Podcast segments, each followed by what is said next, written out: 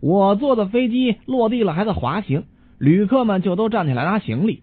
为了安全，空姐要广播：“女士们、先生们，我们的飞机还在滑行，请您坐好，关闭头顶上方的行李架。”结果这一着急啊，这广播成了：“女士们、先生们，我们的飞机滑的还行。”这时候，叮咚，机内的电话响了。机长说：“嘿，谁夸我呢？你们？”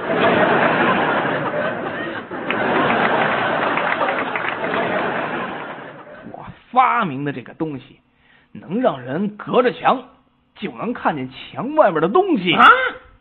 我的，你看看，你看看，你张这么大嘴干嘛啊？赶紧用手接着点儿，要不然下巴都砸脚面上了。你甭管我砸哪儿，你说这话是真的？当然了，我现在都有这么伟大的发明了，还用得着骗你吗？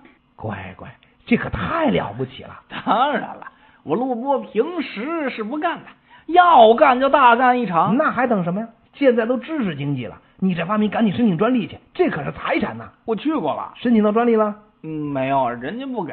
为什么呀？这项伟大发明简直可以扭转人类历史前进的方向啊！说的再热闹也没用啊！人家说这项技术早就有人发明过了，而且已经开始大批量的投入使用了。啊，不可能，我怎么不知道啊？唉，我还是晚了一步啊！那那那你跟我说说，你这个隔着墙能看见墙外的东西，这个发明到底是什么呀？就是窗户啊，啊！